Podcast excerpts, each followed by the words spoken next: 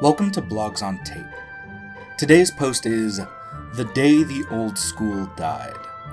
Written by Justin Alexander and originally published on his blog, The Alexandrian, at thealexandrian.net.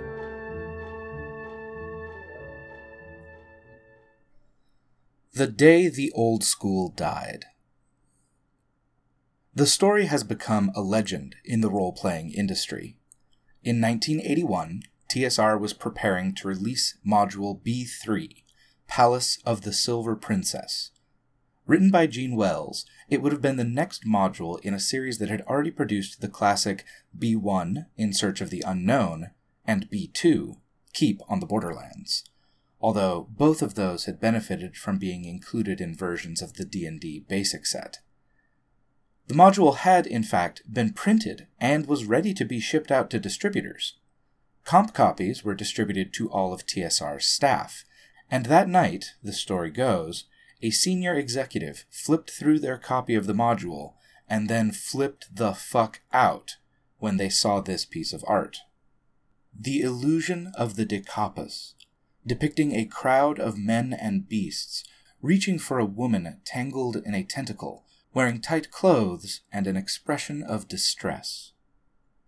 When I first heard the story in the early 90s, it was supposedly a fully nude woman, but you can see that's not the case. Nevertheless, according to the story, the senior executive deemed this art to be too risque, trademark, for the newly family oriented Dungeons and Dragons product line. He ordered the product line pulped and even went so far as to go stalking through the staff cubicles that night, yanking the complimentary copies that had been distributed so that they, too, could be destroyed. The only copies which survived were those in the hands of the few staff members who had taken their complimentary copy home with them that afternoon. The offending picture was replaced, the cover turned from orange to green, and the whole thing reprinted. It's a good story. As an urban legend, I suspect it became even more popular once Lorraine Williams took control of the company and they went all in on making D&D family friendly, eliminating the words demon and devil, for example. Around 2003, it even became ensconced as official history when Wizards of the Coast posted a history of the module on their website. The only problem is that once you actually look at the original version of B3, Palace of the Silver Princess, the story doesn't actually make much sense. If you deemed a piece of art so offensive that you needed to pulp the entire production run and reprint, then you would simply replace the offending piece of art and do the reprint. But that's not what happened here. Instead, lots of different pieces of art were removed or redrawn, and Tom Moldvay was brought in to substantially rewrite the entire module. Over the years, this has led a number of people to go looking for the real piece of art that was at fault, or to explain why each specific piece of art that was removed had been deemed problematic by that anonymous executive all those years ago. For example, I've read no less than two essays trying to figure out why a picture of a tinker's wagon was removed. And if you were looking to remove all the salacious art in the module, it sure seems weird that the topless centaur on the title page somehow survived the purge. In 2009, Frank Mentzer offered a fresh version of the story in this vein. The real piece of art that had caused the uproar wasn't the illusion of the Decapus, it was the picture of the three headed giant called Ubes, drawn by Erol Otus. Two of the Ube heads looked just like the Blume brothers. That's why Brian Blume, TSR's vice president, pulped the module. Frank Mentzer was actually there, of course, so this quickly became widely retold as the real story of what had happened. Some people noticed, though, that Mentzer didn't actually know. He was reporting 30 year old office gossip, and there was the slight problem that the Ubes didn't actually look like the Blume brothers unless you squinted really, really hard. Watching the urban legend metastasize at this point is actually kind of fascinating. Mentzer's identification of the Ube art combined with the older, salacious art version of the story, and people now pointed to the three breasted Ube elsewhere in the image as the real source of the controversy. Others identified the third head on the supposed Blume Ube as being Lorraine Williams. The legendary appeal of this was obvious, as the Blume brothers and Lorraine Williams were most popularly known in RPG lore as the villains who stole Gygax's company from him. It would also make Erol Otus a time traveler, since Lorraine Williams was not even associated with the company yet in 1981. Shannon Appelcline would later revisit this history and, based on different sources inside TSR, conclude that it was actually Will Niebling and maybe Kevin Blume responsible for the recall. Passing of an era. There may be some kernel of truth to all this, some piece of art that tweaked some executives' sensibilities and triggered the recall.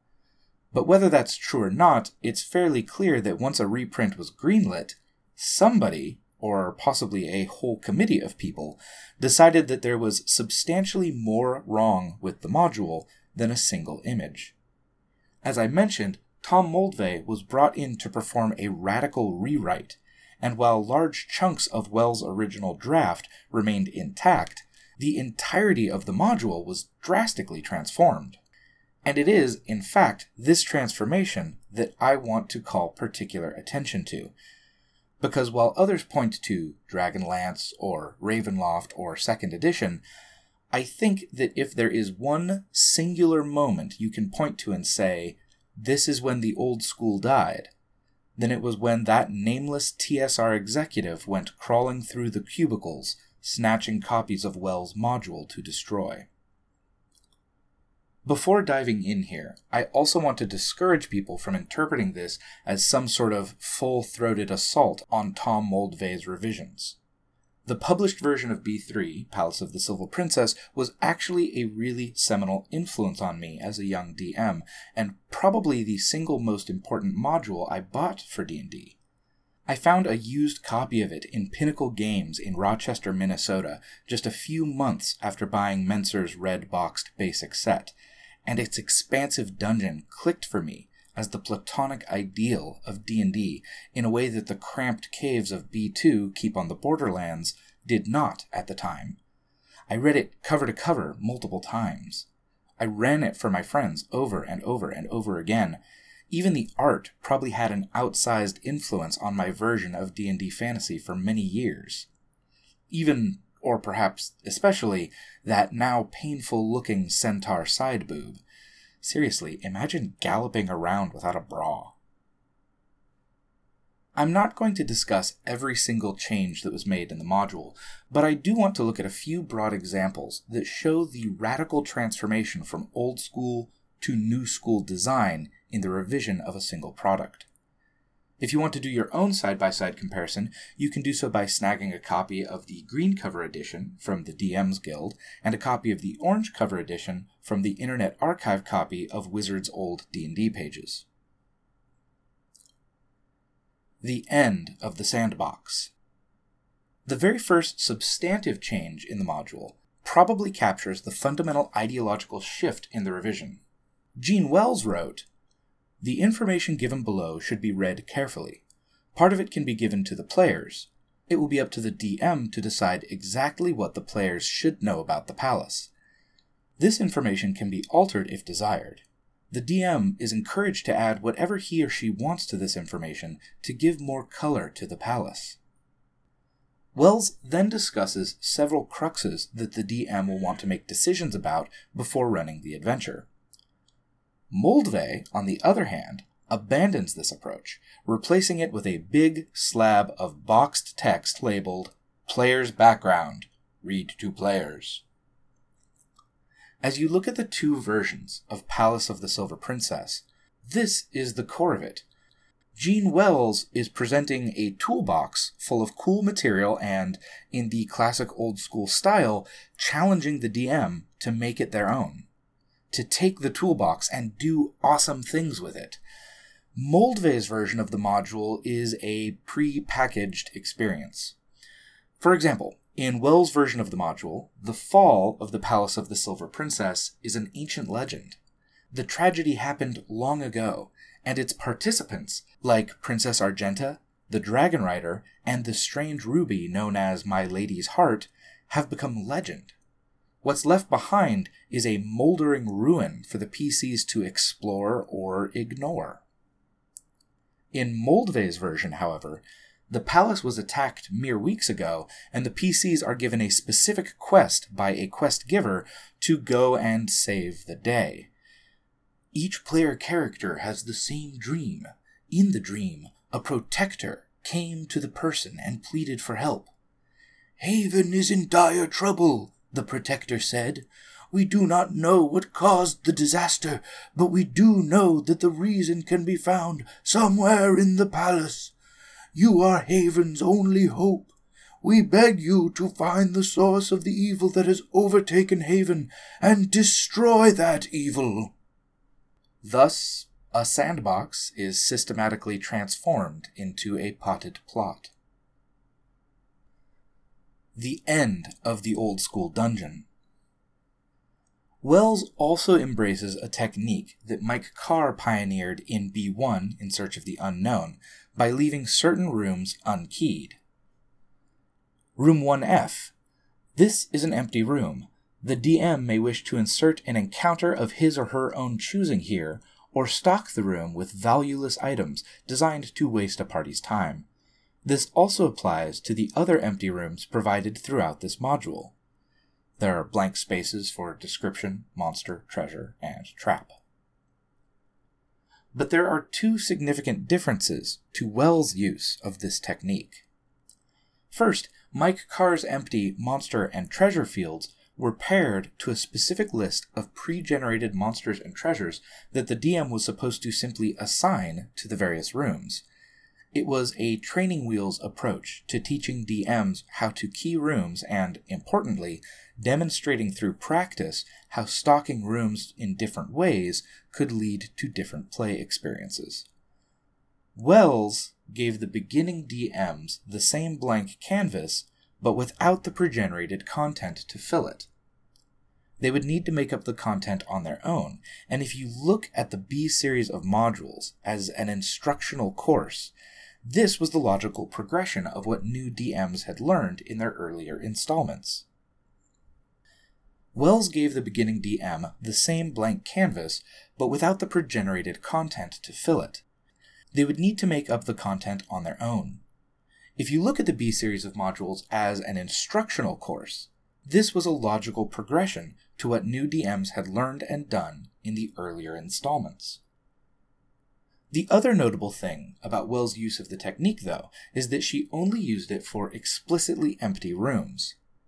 While the DM was given the space to fill these areas, there was no expectation that they would or even should fill all of them before using the module.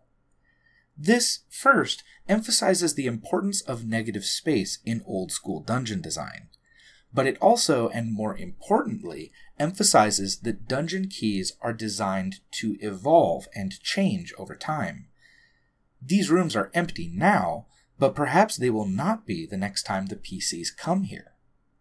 Whereas Moldvay's dungeon was a use once and done plot, Wells was designing an old school dungeon with the expectation that it would be visited again and again.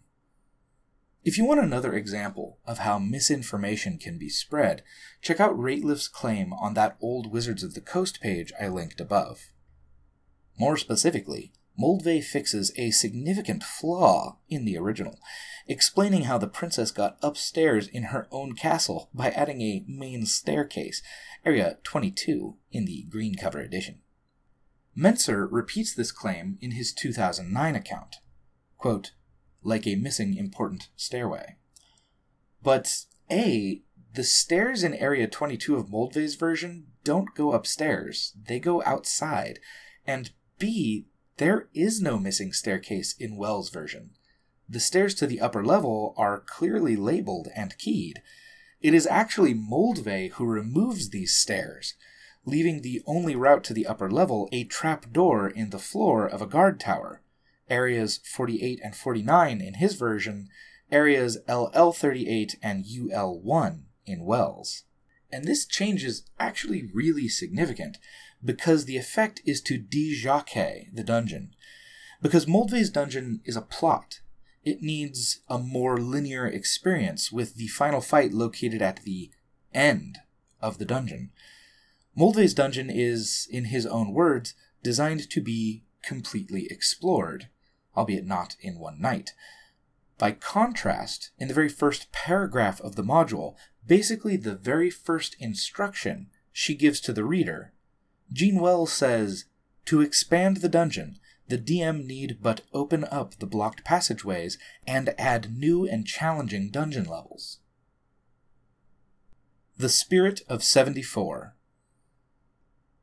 Although Wells goes on to say that this should be done only after most of the encounter areas have been explored, what she's actually describing is exactly in line with what Arneson and Gygax described in the original 1974 edition of the game.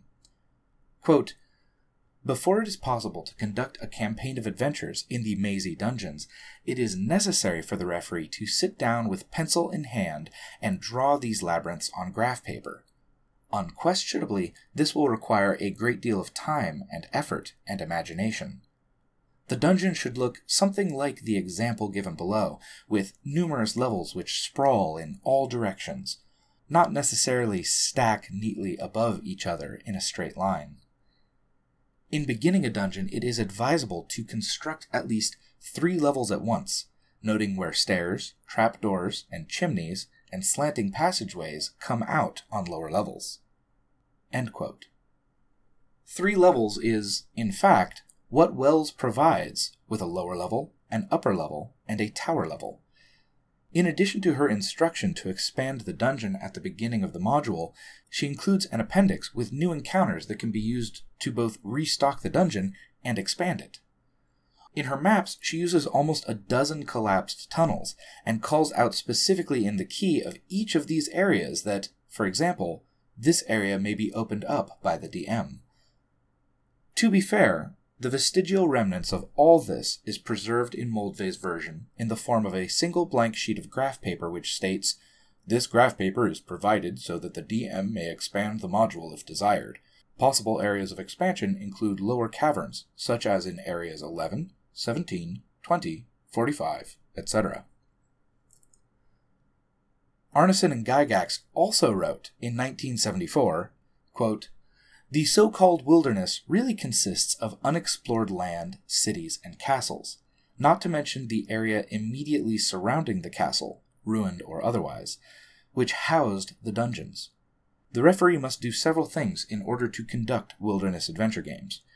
First, he must have a ground level map of his dungeon, a map of the terrain immediately surrounding this, and finally, a map of the town or village closest to the dungeons where adventurers will be most likely to base themselves. This ideology is why Wells' version of the module features a region map accompanied by a small gazetteer, rumors, and random encounters. She's designing the sandbox that the original edition of D&D had instructed you to design. All of these elements would be removed in Moldvay's version. The Lost Mega Dungeon. I would argue that if the original version of B3, Palace of the Silver Princess, had actually been released, it would have been the closest TSR ever got to publishing a true Arnesonian megadungeon like the one described in the original edition of D&D. Not because it had dozens of levels all mapped out, but because it was designed to be the essential seed of a mega dungeon campaign. As I mentioned earlier, the published version of B3 was a mainstay of my first couple years of playing D&D. Back when I was running my first OD&D open table, one of my players spontaneously asked to play during a game night. I was pretty drunk, so I decided not to pull out my full kit for the campaign. Instead, I grabbed B3, Palace of the Silver Princess, off my shelf and decided to run it as a shout out to my glory days – but I actually had a copy of both versions of the module, and I decided in a moment either of inspired genius or utter madness to run both versions of the module at the same time. As the PCs explored the dungeon, they kept flipping back and forth between the orange covered version of the module, where the catastrophe had happened long in the past, and the green covered version of the module, where the catastrophe was fresh and new. The changes to the map and the weird temporal artifacts both confused and excited the players, who later demanded to return and continue their explorations. As a result, I ended up adding the palace to my open table campaign setting. It was during this time that I reread both versions of the module in full and realized the lost mega dungeon of Wells' original. As a result, I decided to open up those blocked passageways and connect them to the upper levels of Castle of the Mad Archmage, instantly turning the whole thing into the mega dungeon it had always been meant to be. I anticipated that the palace would join the Caverns of Thracia as a second mega dungeon tentpole in the campaign. Sadly, that never happened. The PCs turned their attention from the palace to hex crawling, and the campaign eventually ended before anyone found those passages leading down into the depths. But I suspect this is an idea I will return to in the future. Perhaps it's a journey you'll join me on.